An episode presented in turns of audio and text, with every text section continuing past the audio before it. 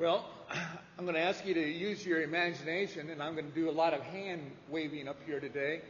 Um, my number one uh, audiovisual tech is on, on the road, and my number two audiovisual tech is home cleaning out our refrigerator, which quit at 3 o'clock this morning. So um, I'm going to have you use your imagination, uh, try to recall some of these things as we go along. So we're going to be back in uh, Judges chapter 7, uh, verse 24. So you can open up your Bibles to that. Judges 7, uh, verse 24.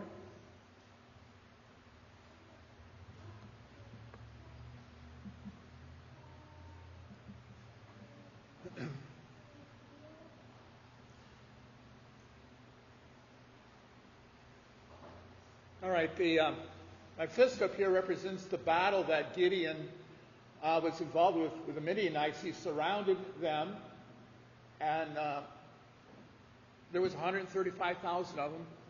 And uh, with the Lord leading the battle, the Lord winning the battle, the Lord providing the battle plan, um, he was successful.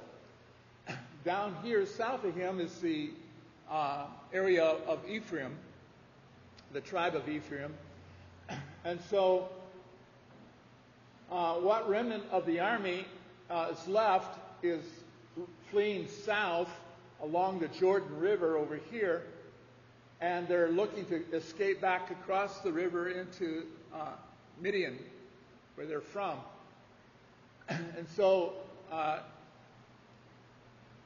Gideon has routed them, and uh, they're destroyed most of the army, and uh, now uh, it's a mopping up process uh, to try to destroy the rest. So there's still about 15,000 uh, soldiers of the Midianites, uh, Ishmaelites, and Amalekites left. And so um, Gideon is uh, pursuing them. And in uh, verse 24, he calls in finally the people from Ephraim to help in this pursuit since the army is traveling along the Jordan into the area of Ephraim. Um, and so he calls in and, and, and asks for their help uh, in this matter. Verse 24 And Gideon sent messengers throughout the hill country of Ephraim, saying, Come down to meet Midian and take the waters before them as far as Beth Barah and the Jordan so all the men of Ephraim were summoned, and they took the waters as far as Bethbara and the Jordan. Verse 25, and they captured the two leaders of Midian. These are the generals, the army leaders, Oreb and Zeb. And they killed Oreb at the rock of Oreb, and they killed Zeb at the winepress of Zeb, while they pursued the Midianites. And they brought the heads of Oreb and Zeb to Gideon from across the Jordan. So once the battle is clearly won and, and victory is assured, uh, Gideon calls on Ephraim, uh, the disagreeable tribe that he was trying to avoid dealing with uh, early on. And so he relents and calls in for their help and reinforcements.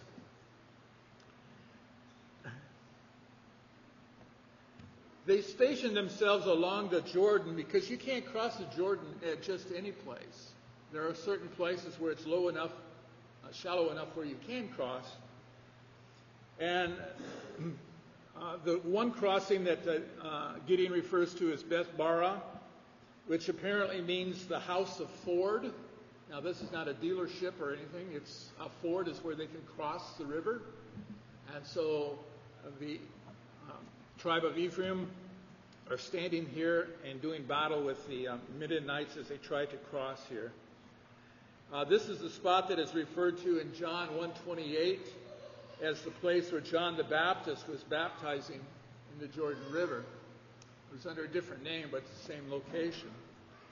So you might, if you were dealing symbolically here, you could say this was a place of judgment either judgment unto death with Ephraim killing the soldiers, or judgment unto life with John the Baptist baptizing uh, believers. same location.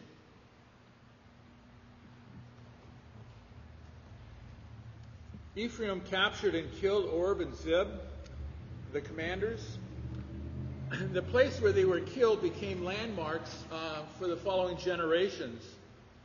Uh, the rock of Orb reminds us of the rock in which the Israelites uh, had been hiding in. Remember back in uh, chapter 6, they were hiding in caves, they were hiding amongst the rocks as the Midianites uh, would come in and, and oppress them.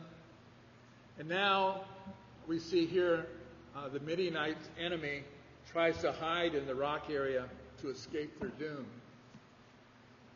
The winepress of Zeb uh, reminds us of Gideon's threshing in the winepress.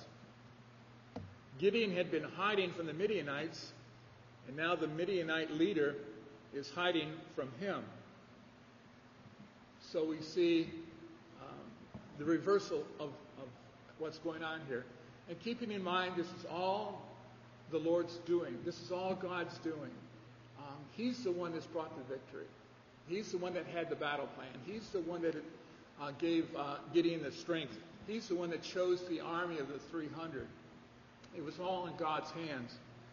And so I wanted to read a verse here, kind of uh, symbolizes that idea that God is the one who's the commander, God is the one who's in control.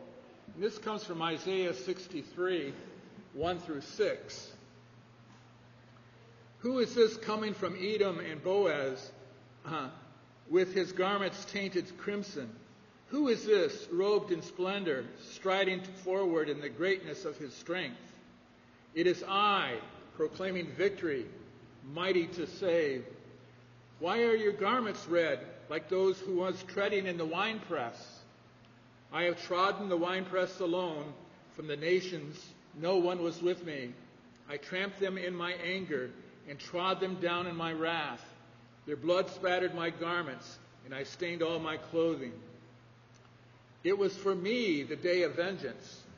The year of, for me to redeem had come. I looked, but there was no one to help. I was appalled that no one gave support. So my own arm achieved salvation for me and my own wrath sustained me. I trampled the nations in my anger, and in my wrath I made them drink and poured their blood on the ground. So we have a vision here of Christ, um, our God, conquering these enemies, much the way we see happening here with Gideon. It was God who gave the power, gave the strength to do this.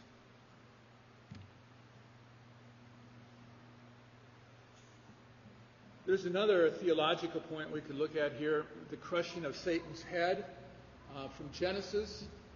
Um, the text calls attention to the fact that the heads of Orb and Zeb uh, were cut off and brought as trophies to Gideon.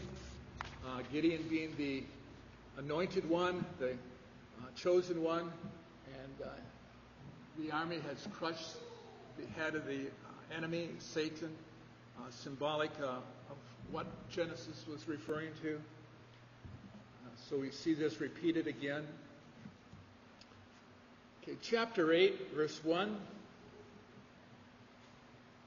Then the man of Ephraim said to him, What is this thing you have done for us, not calling us when you want, uh, went to fight against Midian? And they contended with him vigorously. But he said to them, what have I done now in comparison with you? Is not the gleaning of Ephraim better than the vintage of Abiezer?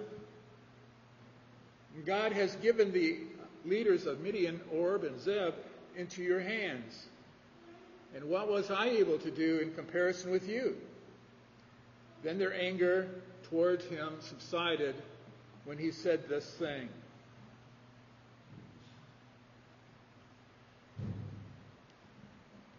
We take a look at Ephraim's attitude here. Ephraim took no joy in the Lord's victory. Their only concern was what was their own glory. It's all about me. They were furious not to have been included in the glories of battle, And they were challenging the Lord's anointed uh, leader here. But I found it interesting, Gideon's response is really right out of Proverbs 15:1. A gentle answer turns away wrath, but a harsh word stirs up anger. And that was the best response, I think, at this time. And we see that uh, their anger was subdued. Gideon compares the leftovers of Ephraim's grape harvest, the gleanings, with the choice vintage of Abiezer's, uh, which uh, which was Ephraim's leftovers was better than their vintage. And so, in saying this, he is comparing the two battles. Abiezer's vintage is the battle with the 300 against the 135,000. While Ephraim's gleaning is the battle at the crossing of the Jordan. And Ephraim's gleanings were superior, he says, because you killed the two commanders, Orb and Zeb. But I don't know if you noticed, there was a mild rebuke in that passage. Gideon did say this to them God has given the leaders into your hands. It wasn't your efforts, it's only by the grace of God that they were delivered to you. This seemed to pacify or satisfy Ephraim, and they uh, calmed down and, and uh, let things ride. However, um, Ephraim did not learn their lesson. Uh, their attitude actually got worse. Later on, we see that Jephthah would treat them differently when, when they threatened him. And they would receive what they deserved for their sin in Judges chapter 12. Verse 4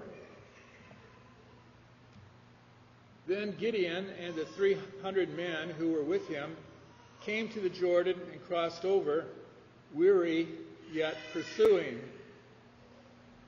And he said to the men of Succoth, Please give loaves of bread to the people who are following me, for they are weary, and I am pursuing Zebah and Zalmunna, the kings of Midian. And the leaders of Succoth said, is the palm of Zebah and Zalmunna already in your hands, that we should have bread to your army? And Gideon said, Just for that, when the Lord has given Zebah and Zalmunna into my hand, then I will thrash your flesh with the thorns of the wilderness and with briars. And he went on from there to Peniel and spoke similarly to them. And the man of Peniel answered him, just as the man of Succoth had answered. So he spoke also to the men of Peniel, saying, When I return safely, I will tear down this tower.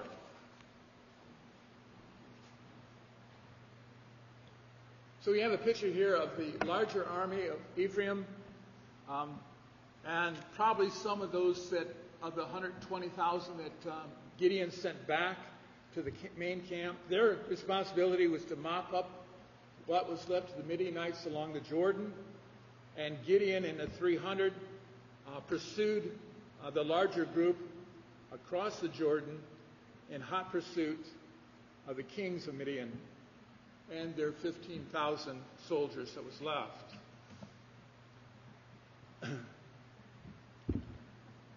So again, if you can envision the battle, Jordan here, they cross the Jordan, and the first city they come to is Succoth, and the next one is Peniel, and the one after that is uh, where they're going to catch up to the uh, to the army. So um, keep in mind what geography we're talking about here.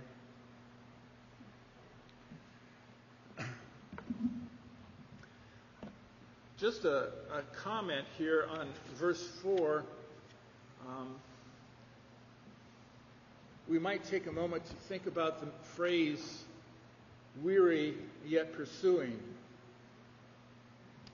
Weary yet pursuing. What, uh, what lesson could we learn from that for our own Christian lives?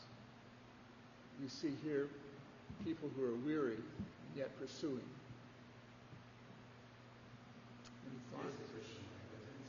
What's that? That is the Christian. Yeah. Okay. Yes. Most definitely. The uh, we're being asked by God uh, that He is our strength, our power, and that's where our source comes from uh, of our strength. We may physically be weary, but uh, we should continue to pursue on uh, in our daily walk, just like Gideon is pursuing after the enemy. We uh, we have enemies in our hearts. We have enemies about us that uh, we're continue to pursuing after. So continue to pursue even though we're we're weary. It's a reminder that even the best of men can go weary. Yeah, best of men can grow weary.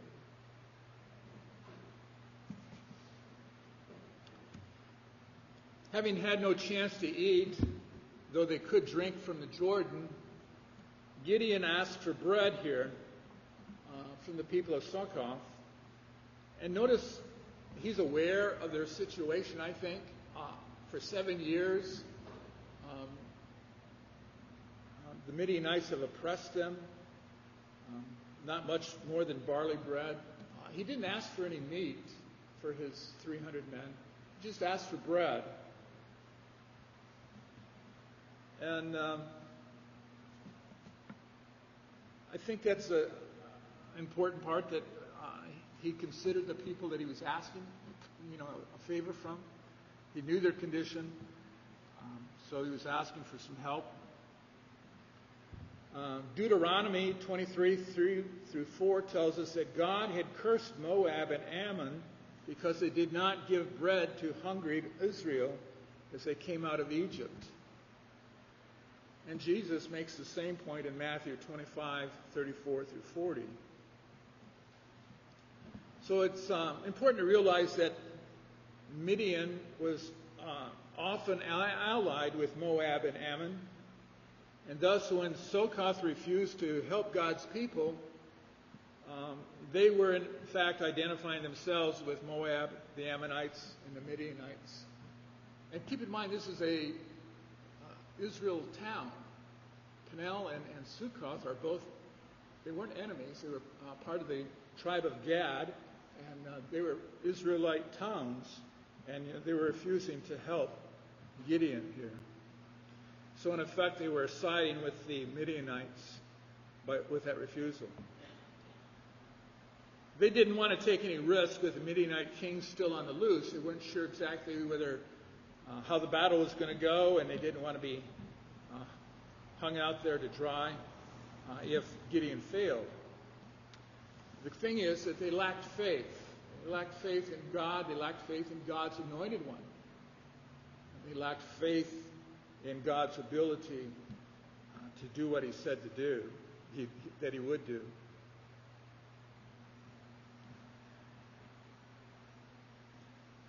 There's an expression in this passage that says, um, Is the palm already in your hands? That refers to the practice of chopping off the hands of the enemy. It was the hand of Midian that oppressed Israel back in Judges 6 1. And to symbolize victory, the hand of the enemy uh, was cut off after he was killed, just as the death of, of the generals, their heads were removed as well. But uh, it was a symbol that uh, this enemy could no longer uh, wield a sword against Israel.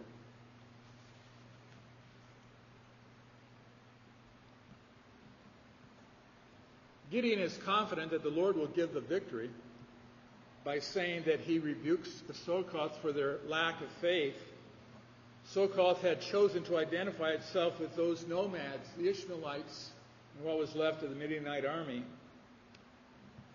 Thus, the fitting punishment for them is to be scourged with thorns, which grow abundantly in the wilderness.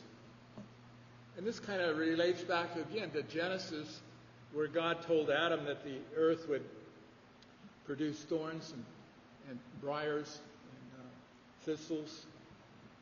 And so they were uh, in the wilderness here, uh, where the nomadic uh, tribes were, and that would be a fitting punishment to them. Peniel was a fortified city. Um, it had a tower, and that tower is not uncommon uh, as a watchtower where they could go up into the tower and watch for the enemy to come across the open areas. And quite often they would have a wall around the city, part of their fortification. And the tower was also a place where, of refuge where they would go in and try to hide against the enemy's attack. Um, they were not putting their faith and trust in the Lord. It was the Lord God who should be their mighty fortress. But they believed in their own skills, they believed in their own efforts, believed in the one man made tower to save and protect them. They trusted in their own defensive armaments rather than the Lord. So Gideon promised to return and tear down the tower. Verse 10. Now Zebah and Zalmunna were in Karkor, and their armies with them, about 15,000 men, all who were left of the entire army of the sons of the east. For the fallen were 120,000 men who drew the sword. And Gideon went up by the way of those who live in tents, and that refers to caravan routes. And those who live in tents were the nomads. So this area was a trade route through uh, this part of the world. So um, Gideon followed this trade route or this caravan route um, to make his attack. And he came from the east of Noab, Nobah and Jogbeah and smote the camp when the camp was unsuspecting.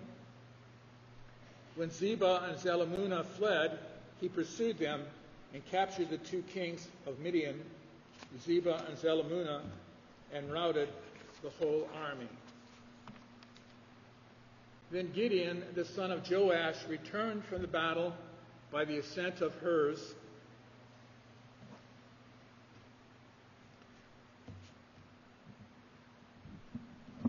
So the tribes of Israel had already destroyed uh, a good part of the army, 120,000 men, leaving about 15,000 left.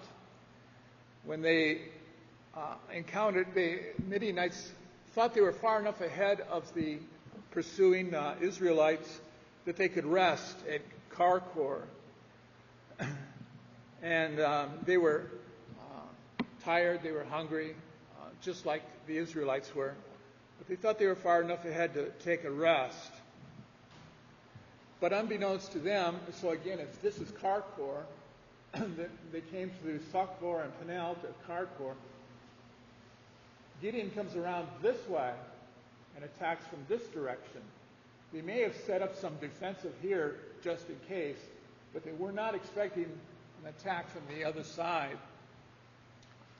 So um, um,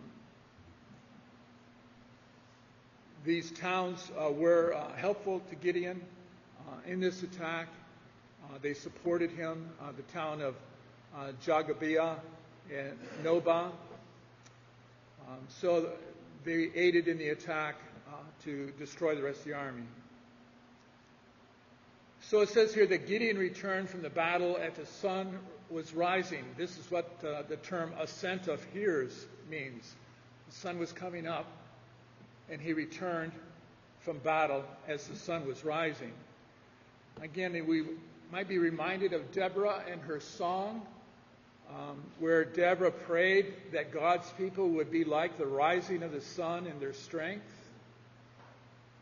And so Gideon has fought all night, he's run all day, and he's fought all night again a second time. So now, at the break of day, we see that uh, Deborah's prayer has been answered. He returns with strength at the sunrise. This was at or near the town of Peniel. Uh, this was also the same location where Jacob wrestled with God all night and crossed the river at the rising of the sun as well. So we see some similarities here, uh, connecting uh, other biblical uh, passages. Verse 14. And he captured a youth of the men of Succoth and questioned him. And the youth wrote down for him the princes of Succoth and its elders, 77 men.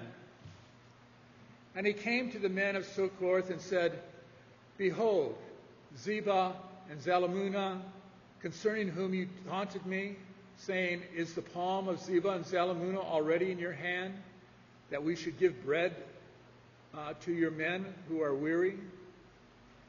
And he took the elders of the city and thorns of the wilderness and briars, and he made the men of Succoth acquainted with them, uh, flogged them with them, he whipped them with them. 17, and he tore down the tower of Peniel and killed the men of the city. Now, we're not sure whether he killed all the men at Peniel or whether it was just the leaders. It might have, that's probably what it was, just the leaders of the city but uh, we have no, we can't be definite, definitely sure on that.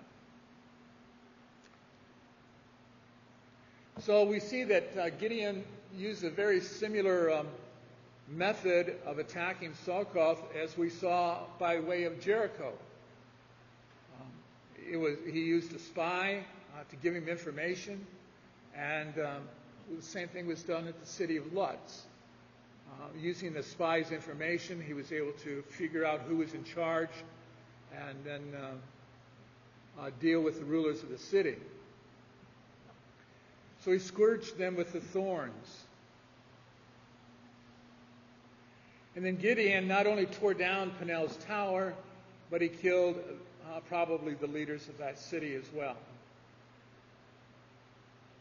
And so the question is, he killed men in Peniel, but he didn't kill men in Succoth. Both cities were Israelite cities. Both had refused help. So somebody might say, why was he more severe with one as opposed to the other? and the answer to that, as far as um, we don't know. Uh, scripture doesn't tell us. Apparently, he had his reasons, and since he was not criticized in Scripture for doing it this way, we assume that those reasons were good.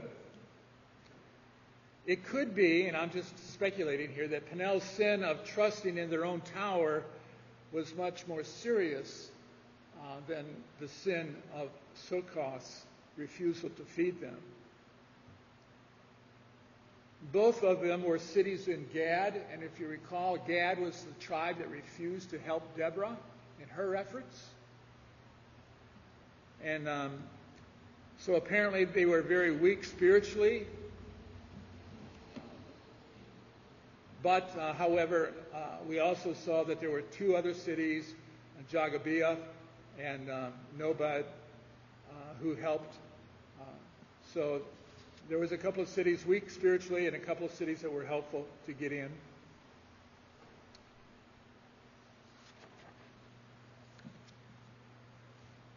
So then the question is, okay, you, you punished these two cities.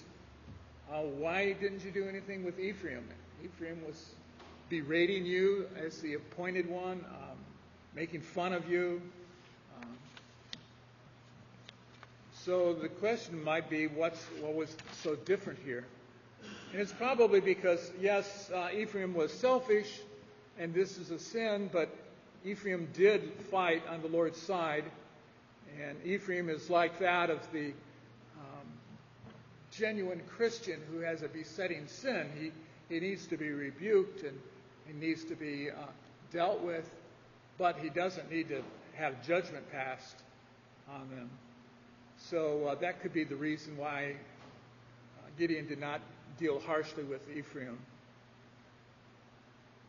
The Ephraim was in sin, but they weren't in open apostasy.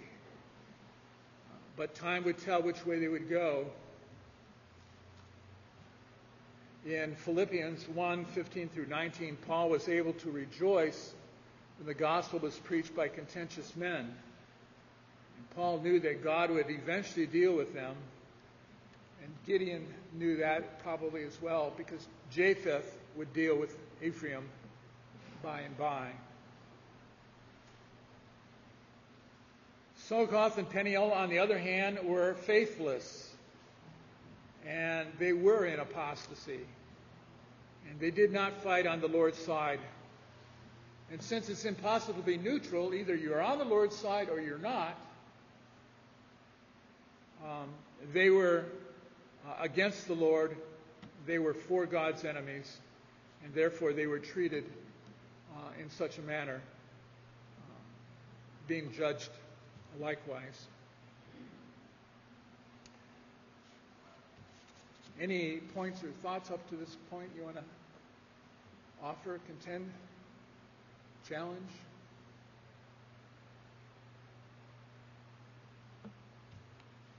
Okay.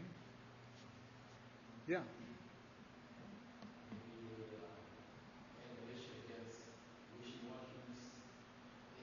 Yeah.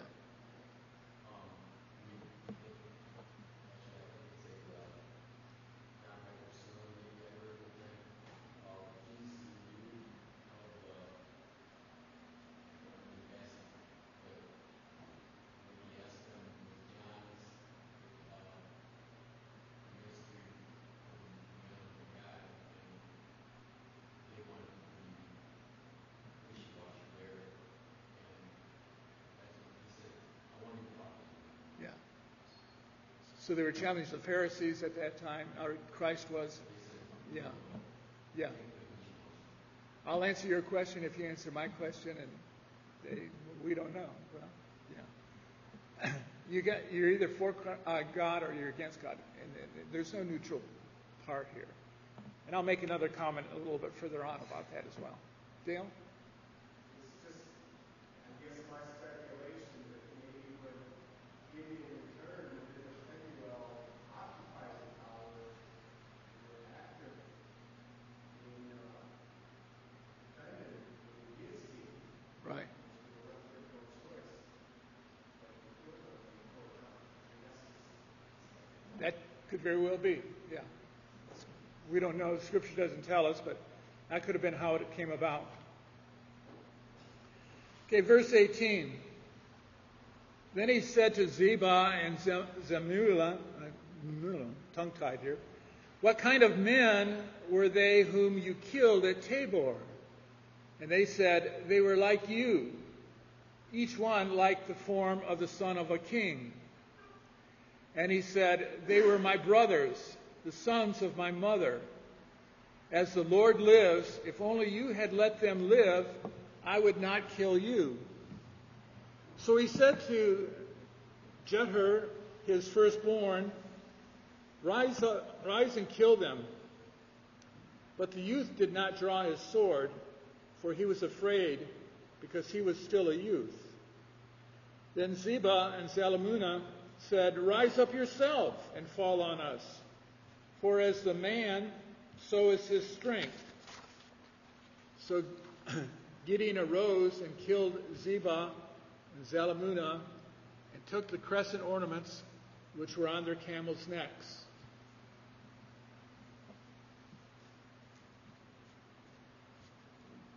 What happens here is, is kind of unclear. Um, possibly Gideon does nothing wrong here. But more likely, this paragraph indicates a lapse of true obedience. This may be the beginning of uh, Gideon's troubles um, that will befall him later in his life. Let's so pause and take a look. Let's put this uh, problem in a um, in the best light possible.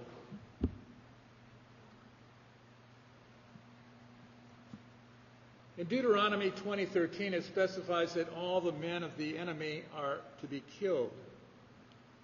Now, however, suddenly it seems as if Gideon is treating it as a personal matter. There's nothing wrong with his asking about his brothers, But there seems to be something wrong with the statement, if only you had been, if only you had let them live, I would not kill you. Well, it seems to go against Deuteronomy 20:13 in that regard. Before condemning uh, Gideon, uh, again, let's put this in the best light uh, on the situation. Possibly he already knew the answer to his question. And this is possibly the entire conversation was designed to make a symbolic or theological point. As the anointed one of Israel, it is my task to be the blood avenger of my brethren. What you have done to Israel as a whole, you have done in particular to my own brethren. And what I do to you to avenge the blood of my brethren is what God does to you to avenge all of his children. If you had left my family alone, you would also have left all of God's family alone. But when you attack my family, that's the same as attacking God's family. Because as the anointed one, I I'm appointed as the Lord's agent. Thus my personal vengeance is also the Lord's vengeance. That's a possibility that that's what he was thinking probably going through his mind. But um, we could see here that um, what Gideon's avenging his family is similar to Christ avenging his saints. But it may be a stretch to make this interpretation. Um, it seems more likely to me that Gideon's failures uh, began here, like I said, that will become uh, more evident in later paragraphs. Assuming that Gideon has strayed from his holy purpose, we see him also make a stupid move. He wants his teenage son to slay Zebah and Zalmunna. And this would have been a humiliating thing for the two kings to have been slain by a raw youth. But it also indicates, again, Gideon is making it a family matter. Uh, Jeth, Jether, uh, however, is too young and timid to do it. And Gideon might have remembered that only a few months ago he was the timid young person, afraid as well uh, in the eyes of God.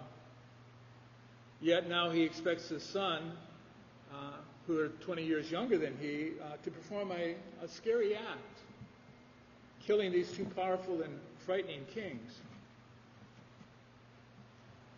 And we see here that Gideon does not show in dealing with his son the same kindness and grace that God showed dealing with him. So, in effect, Gideon's personal vengeance falls flat here. So, when we see uh, men depart from the Lord's ways, they begin to make stupid moves. And Gideon put in a humiliating position here of receiving good advice from his enemy. Be an example to your son, they say, for as a man, so is his strength. That is uh, his son. The firstborn uh, son in the family is considered the strength of the man. And if the son isn't going to do it, does that mean you're a weak man? So they're kind of uh, dealing with uh, Gideon's pride here a little bit. Gideon, however, is uh, does eventually take them down, kill them. And Gideon's taken the spoils from the two kings, the ornaments from the camels' uh, necks, which is acceptable according to Deuteronomy 20:14, spoils of war. Let's take a look at verse 22. Then the men in Israel said to Gideon, Rule over us, both you and your son, also your son's son, for you have delivered us from the hand of Midian. But Gideon said to them, I will not rule over you, nor shall my son rule over you the Lord shall rule over you.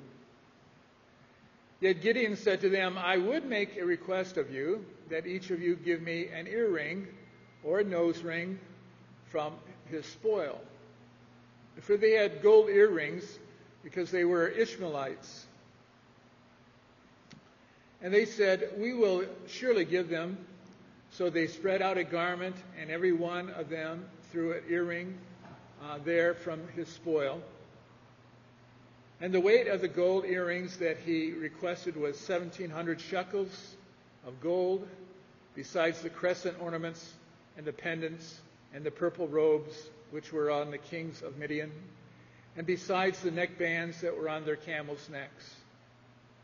And Gideon made it into an ephod and placed it in the city of Ophrah. Ophrah. And all of Israel played the harlot with it, there so that it came a snare to Gideon and his household. So Midian was subdued before the sons of Israel, and they did not lift up their heads any more. And the land was undisturbed for 40 years in the days of Gideon.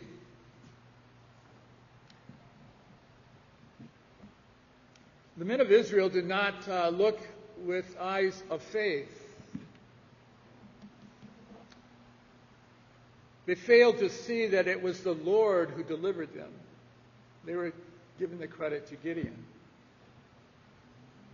And we've seen this in the past where I've mentioned that he who rules or he who uh, frees you has the right to rule over you. And Gideon, uh, they're thinking, should be the ruler because he freed them from the Midianites. And he's saying, no, I wasn't me. The Lord delivered you, and the Lord should rule over you. And the men wanted them to establish a dynasty. And thus it is clear, uh, clearly their desire to establish some form of humanistic kingship that will be ongoing and continuous. They do not want Gideon to merely be a judge. They want a king on the throne with a dynasty. And they're putting their trust for safety and security not in the Lord, but in the principle of centralized state or government. Gideon seems to take the Lord's direction here, for he rejects the crown offered to him and also rejects the notion of a dynasty. You might note in verse 22 explicitly states the principle that the, the Savior is the Lord. And let me just end on this thought. Just um, people today who try to take Christ as Savior and separate it from Christ as Lord is in violation of this scripture. Gideon is saying, God is the one who freed you. God is the one who you should uh, worship and rule over you. So we see that with Christ has saved us from our sins, and Christ is our Lord and ruler and king. so you can't, I don't believe you can separate those two. You can't have Christ as Savior and Christ as Lord. So the Lord saved you, so the Lord must be your king. Any thoughts, comments?